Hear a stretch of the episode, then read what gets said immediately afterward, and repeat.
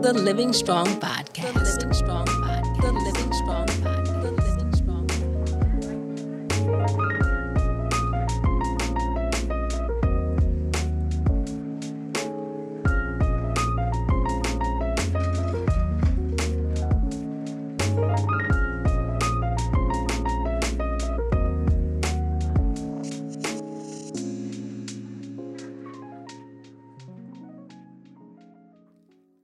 Hello, everyone, and welcome to another edition of what we call the Living Strong Podcast.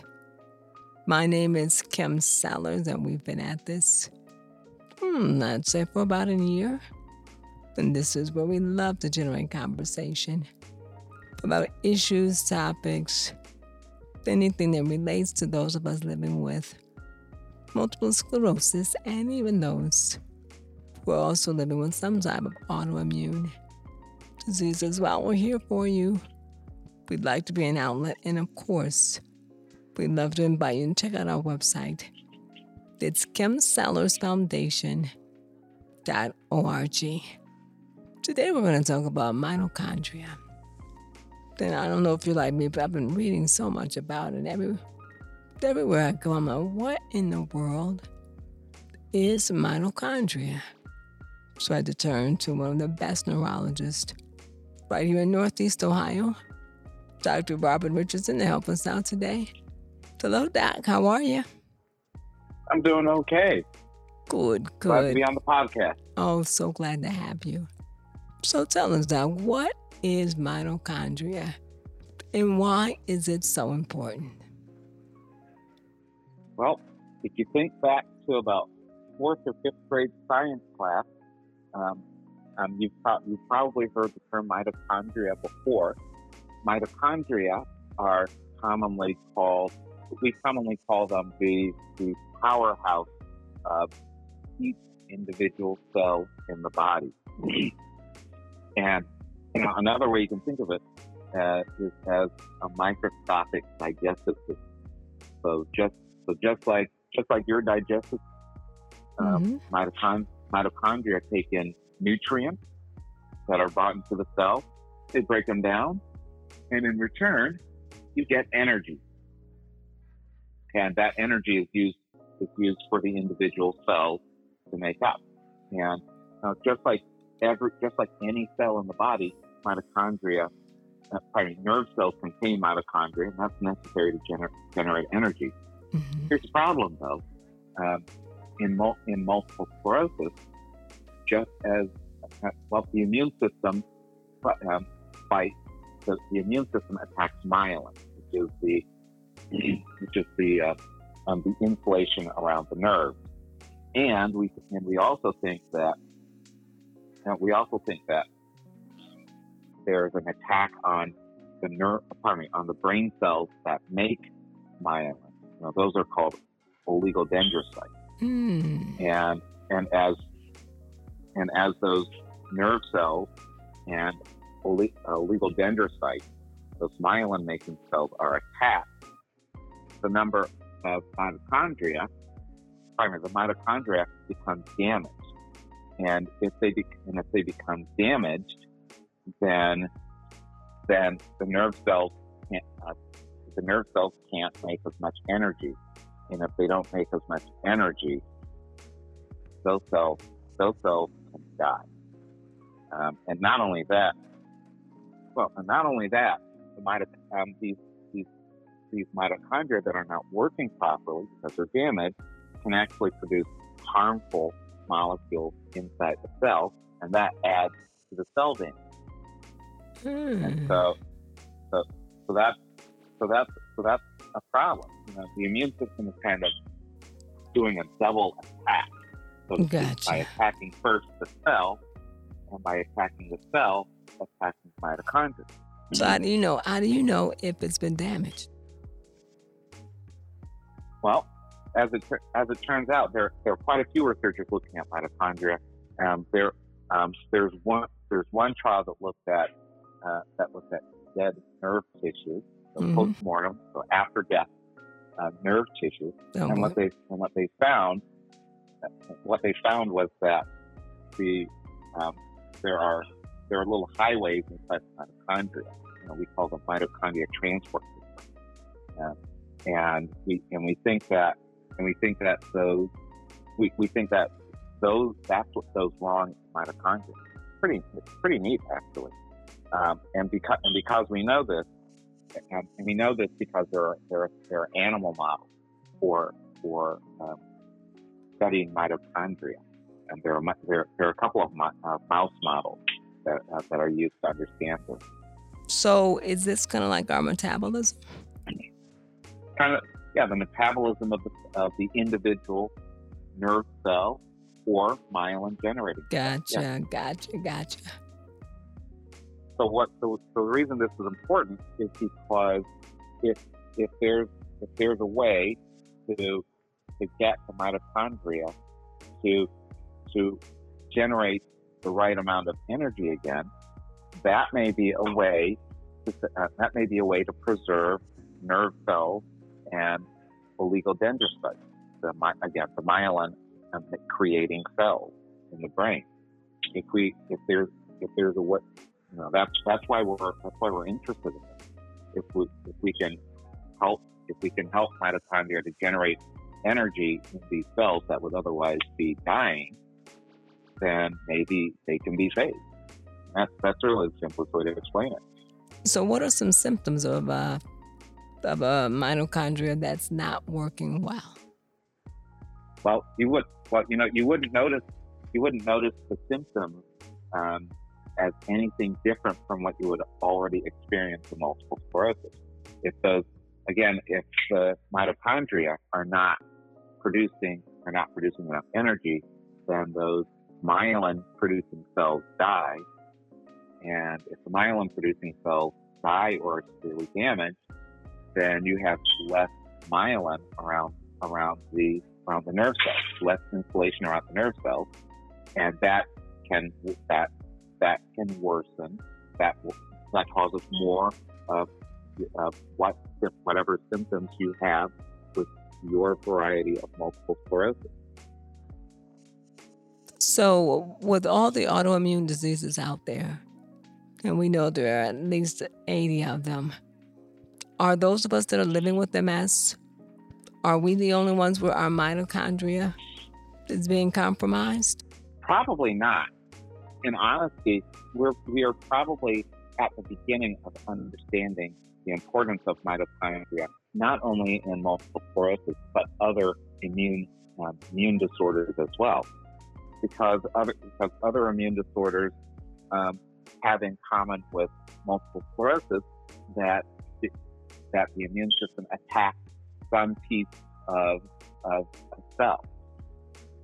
Now, it, you know, lupus, you know, for example, lupus is another immune disorder, and that that immune response can be um, can be against uh, we call them connective tissues, so muscle, so muscle, um, ligaments, uh, tendons, etc. Um, they can attack the tissues that connect cells together in in the kidneys, the liver, the heart, even um, even the brain. So, and all and and all all of those you know all those cells have mitochondria that are powering them, and by damaging those cells, you can you can um, you damage the mitochondria, and that and that can speed cell death, and and by doing so, cause more symptoms. So this so this is so in short, this is probably not unique to multiple sclerosis. And by and by finding a way to uh, to deal with with this problem, know, maybe we find a way to deal with other immune disorders like like lupus. Gotcha. So of course you know me. I'm always reading, and I was reading a few ways that you could improve your mitochondria, and they talked a lot about your diet about eliminating all fast food if you could, making sure that you're eating enough greenery, enough vegetables, enough colorful foods to help. They talk about diet as well, and they talk about nutrients. So, what are your thoughts on that? Well, again, we're kind of we're kind of at the beginnings of being able to understand this. Um, we think, you know, there are we think that, that there's a lot of research about this.